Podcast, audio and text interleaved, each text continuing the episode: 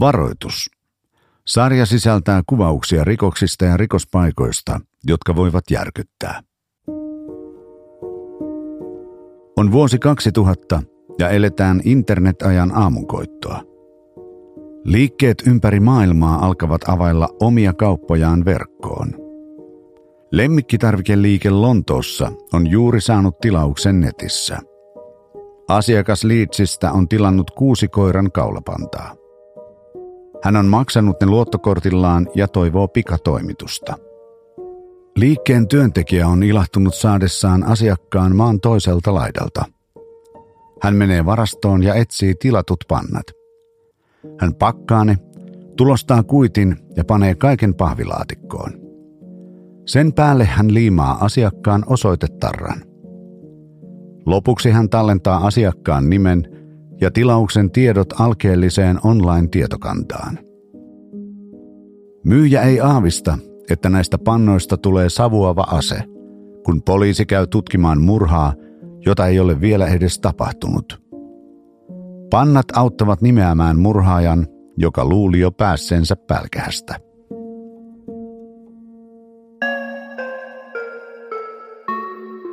Tässä sarjassa esitellään erikoisimpia rikostapauksia eri puolilta maailmaa. Saamme kuulla, miten rikosteknisen tutkimuksen avulla arkipäiväiset esineet ovat nousseet avainasemaan tappajien kiinniottamisessa. Podimo ja What's the Story Sounds esittävät Avaintodiste, jakso 5. Koiran kaulapantaa.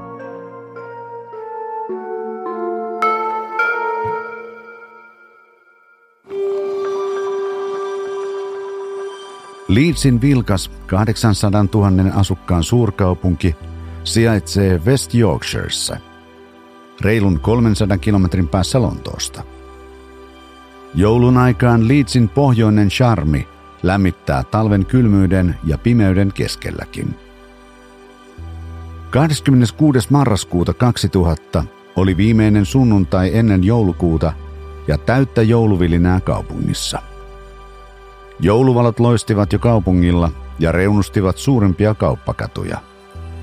Bridgetia, East Paradea ja Kirkgate Markettia. Ihmiset hyörivät lahjaostoksilla ottaen ilon irti pidennetyistä aukiolaajoista. 16-vuotias Leanne Tiernan ja hänen paras ystävänsä, 15-vuotias Sarah Whitehouse, kiersivät liikkeissä.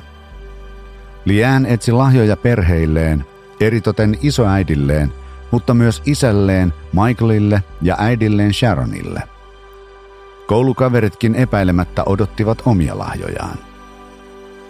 Tytöt poikkesivat tutuilla hengailupaikoillaan Marionissa ja St. John Centerissä, jotka ovat Leedsin suurimpia ostoskeskuksia. Liikkeet pursusivat väkeä, jonka keskellä tytöt pujottelivat vitsaillen ja nauraen. Muutaman tunnin jälkeen he olivat saaneet ostoksensa tehtyä. He palasivat ydinkeskustaan Leedsin linja-autoasemalle ja istuutuivat kylmälle metallipenkille odottamaan bussia Bramleyin. Bramley on viiden kilometrin päässä keskustasta sijaitseva pieni kaupunginosa, jonne matkustaa bussilla enintään 20 minuutin ajan. Alue on vanhaa teollisuusaluetta täynnä punatiilisia asuinrakennuksia – ja tiivistä yhteisöllisyyttä. Tytöt nousivat bussiin ja lähtivät kotimatkalleen.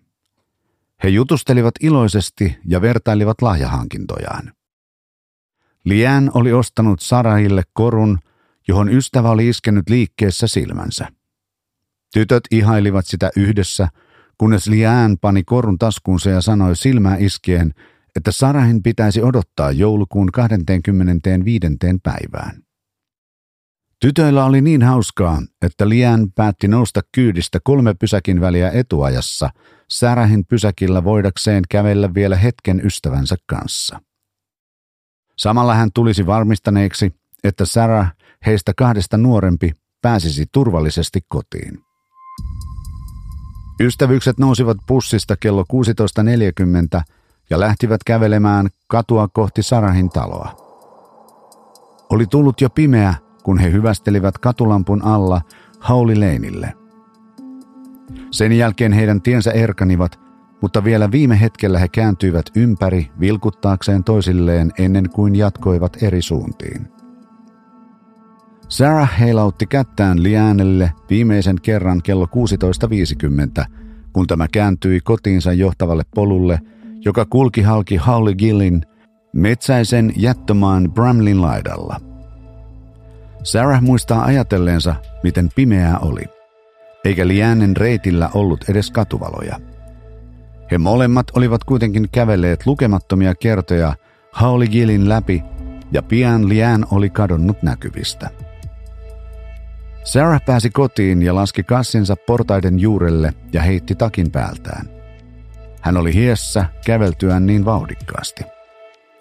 Sarah jutteli hetkisen äitinsä kanssa keittiössä ennen kuin meni huoneeseensa yläkerrassa. Siellä hän päätti soittaa lyhyesti Lianille ja varmistaa, että tämä oli päässyt kotiin. Kello oli tässä vaiheessa puoli kuusi. Tytöt olivat hyvästelleet toisensa noin puolta tuntia aiemmin viideltä. Liäneltä olisi kestänyt noin 20 minuuttia kävellä reilun kilometrin mittainen kotimatkansa. Sarahin yllätykseksi puhelimeen vastasi Lianin äiti Sharon. Lian ei ollut vielä kotona. Heillä molemmilla oli ollut saman verran matkaa kotiin bussipysäkiltä, joten Lianin olisi pitänyt ehtiä jo kotiin – Sarah kuuli huolen Sharonin äänessä, ja kun hän selitti Liannin lähteneen kotia kohti sysimustan Hauligilin läpi, Sharonin huoli muuttui paniikiksi. Sharon katkaisi puhelun ja soitti Liannin kännykkään. Se soi ja soi ja soi noin 20 kertaa. Sitten puhelu katkesi yllättäen. Sharon yritti uudestaan, Tällä kertaa puhelin hälytti neljästi ennen vaikenemistaan. Jokin oli pielessä. Lian ei ollut sitä tyyppiä, joka katoaa ilmoittamatta itsestään. Lian oli kyllä itsevarma ja tottunut liikkumaan yksin, mutta hän otti aina muiden tunteet huomioon. Sharon ja muut perheen jäsenet vetivät saman tien takit ylleen, nappasivat taskulamput ja puhelimet mukaan ja lähtivät kohti Holly Gilliä. Seuraavat puolitoista tuntia he etsiskelivät tyttöä ja huutelivat tämän nimeä. Ehkä Liään oli kaatunut pimeässä ja satuttanut itsensä. Ehkä hän oli eksyksissä. Tai ehkä oli tapahtunut jotain synkempää. Taskulampujen valo ei paljastanut mitään johtolankoja metsiköstä, eikä kukaan vastannut heidän huutoihinsa. Tasan ilta seitsemältä Sharon soitti West Yorkshirein poliisille – Poliisi reagoi nopeasti. Vaikka kadonneen henkilön etsintä aloitetaan normaalisti vasta 24 tuntia katoamisen jälkeen, nyt oli kyse nuoresta tytöstä, jonka oli nähty viimeksi lähtevän kohti autiota jättömaata. Poliisi tapasi Liännen perheen saadakseen tiedot Liännen kotimatkan yksityiskohdista. Tässä vaiheessa he yrittivät valaa uskoa perheeseen. Pysykää rauhallisina, poliisi neuvoi. Monella nuorella tytöllä on elämä, josta hänen perheensä ei tiedä. Ehkä Liännillä oli salainen poikaystävä. Tai ehkä hän oli lähtenyt jonkin ystävänsä luokse ja unohtanut ajankulun. Tuntien valuessa eteenpäin, kun kaikkiin Liänin ystäviin oli saatu yhteys, kävi selväksi, että Liän täytyy löytää. Ja pian. Rikostarkastaja Chris Gregg johti tutkintaa alusta alkaen. Heti seuraavan päivän valjetessa hän lähetti poliisinsa Gilliin ja sitä ympäröiville kaduille. Etsittävänä oli monipuolinen ympäristö. Metsikköä, esikaupungin katuja, sadevesioijia, rautateitä, joki ja Leeds Liverpoolin kanaali. Päivän edetessä Liänestä ei löytynyt merkkiäkään, eikä hänen katoamiseensa tullut mitään selvyyttä. 27. marraskuuta 2000 joulun odotus oli unohtunut ja edeltävän päivän tyyni tavallisuus tuntui kaukaiselta muistolta. Liänin katoamisen virallinen tutkinta käynnistyi ja sen nimeksi tuli Operaatio Havu. Uuden päivän valossa etsintäjoukot levittäytyivät Hauli Gillin johtolankojen toivossa. Etsijät yrittivät löytää Lianin puhelimen ja sateenvarjon – Heidän käskettiin pitää silmänsä auki siltä varalta, että Lianin särähille ostama kaulakoru kimmeltäisi jossain lehtien ja juurakoiden keskellä. Nopeasti kävi kuitenkin selväksi, että alueen tarkka kampaaminen ei tässä tapauksessa riittänyt. Rikostarkastaja Greg kutsui rikosteknikot suorittamaan vielä yksityiskohtaisemman etsinnän. He eivät tyytyneet keräämään todisteita ainoastaan Hauli Gillistä, he kävivät läpi Lianin kodin ja ottivat hänen sormenjälkensä tytön päiväkirjasta. DNA-näyte otettiin hammasarjasta. Tutkintaa ei aloitettu varovaisesti. Sekä naapuruston että poliisin reaktiot olivat heti suorastaan räjähtäviä. Lianin etsinnöistä tuli West Yorkshirein poliisin historian suurimmat.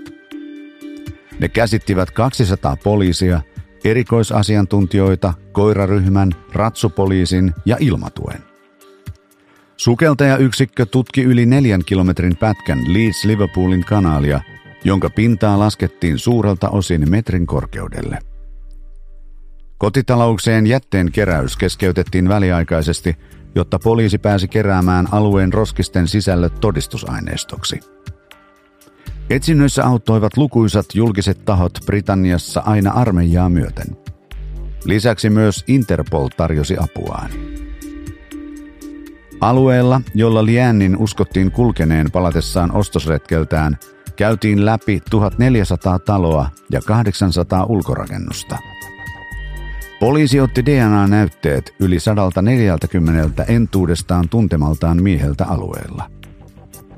Lisäksi poliisi teki eri puolilla Leedsiä 12 kotietsintää tunnettujen huumekauppiaiden, jengipomojen ja ihmissalakuljettajien luo. Paikallinen liikemies tarjosi 10 000 punnan palkkion Lianin löytämiseen johtavista tiedoista ja eräs supermarkettiketju painoi Lianin kuvan maitotölkkeihinsä. Rikosteknikot olivat valmiina analysoimaan kaikki etsintäjoukkojen löytämät kohteet Lianin sormenjälkien ja DNAn varalta. Etsinnät olivat kuitenkin niin laajoja, että analysoitavia kohteita kertyi nopeasti jonoksi asti. Kenkiä, hiuspinnejä ja tupakantumppeja. Mistään ei kuitenkaan löytynyt viitteitä Lianista.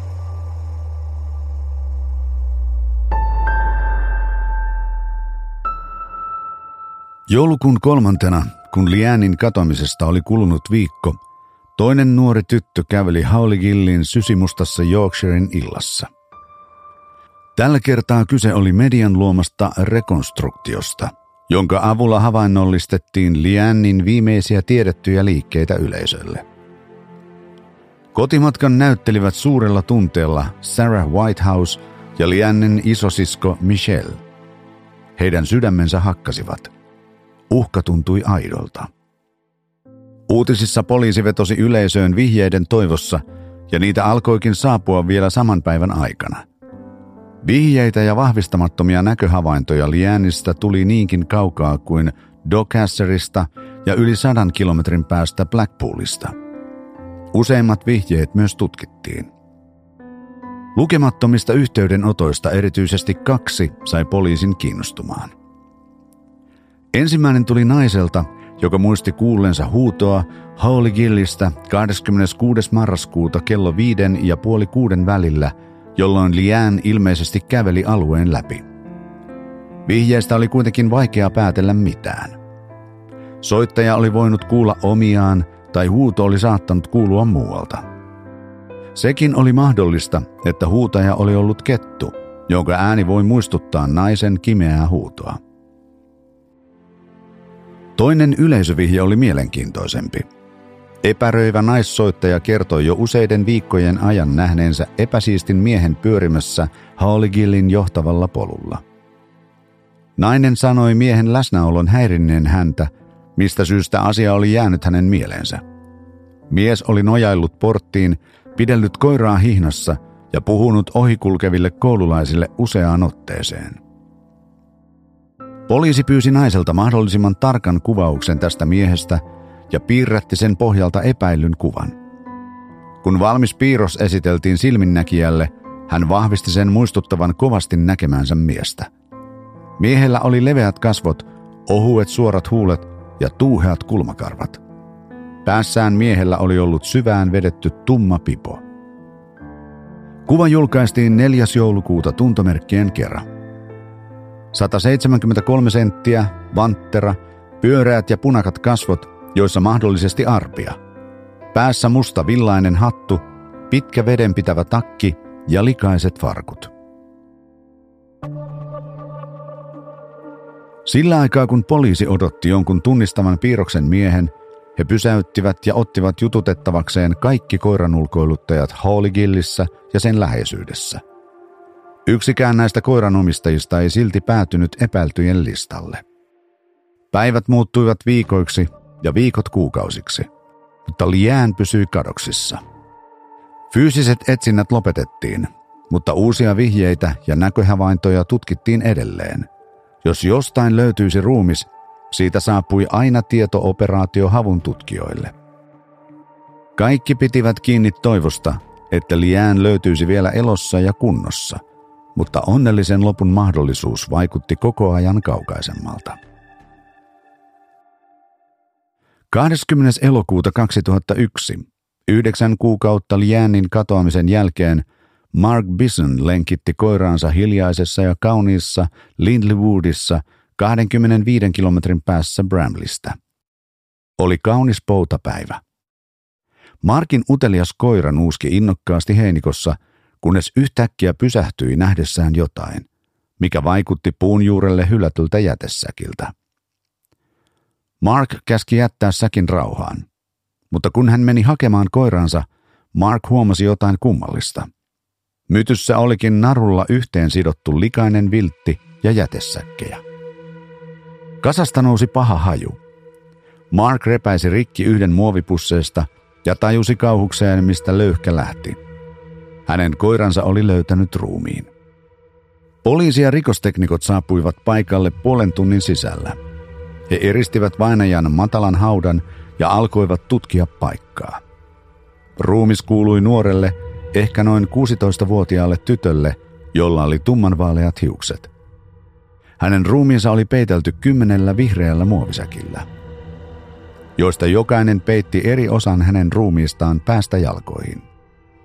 Se oli sidottu paikoilleen narulla ja sitten peitetty toisilla säkeillä – Näky muistutti jonkinlaista groteskia maatuskanukkia.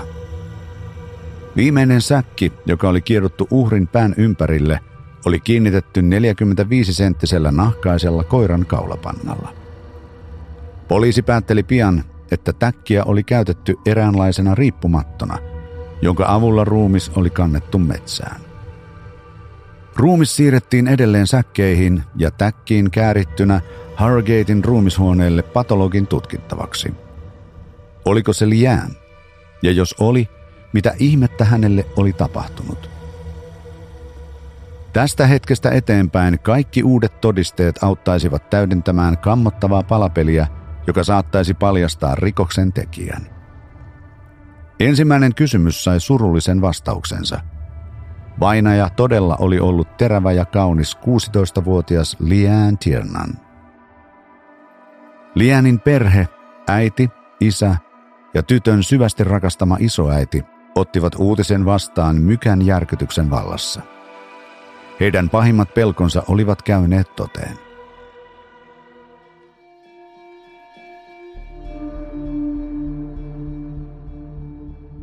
Jäikö avaintodisteen ratkaisu kutkuttamaan?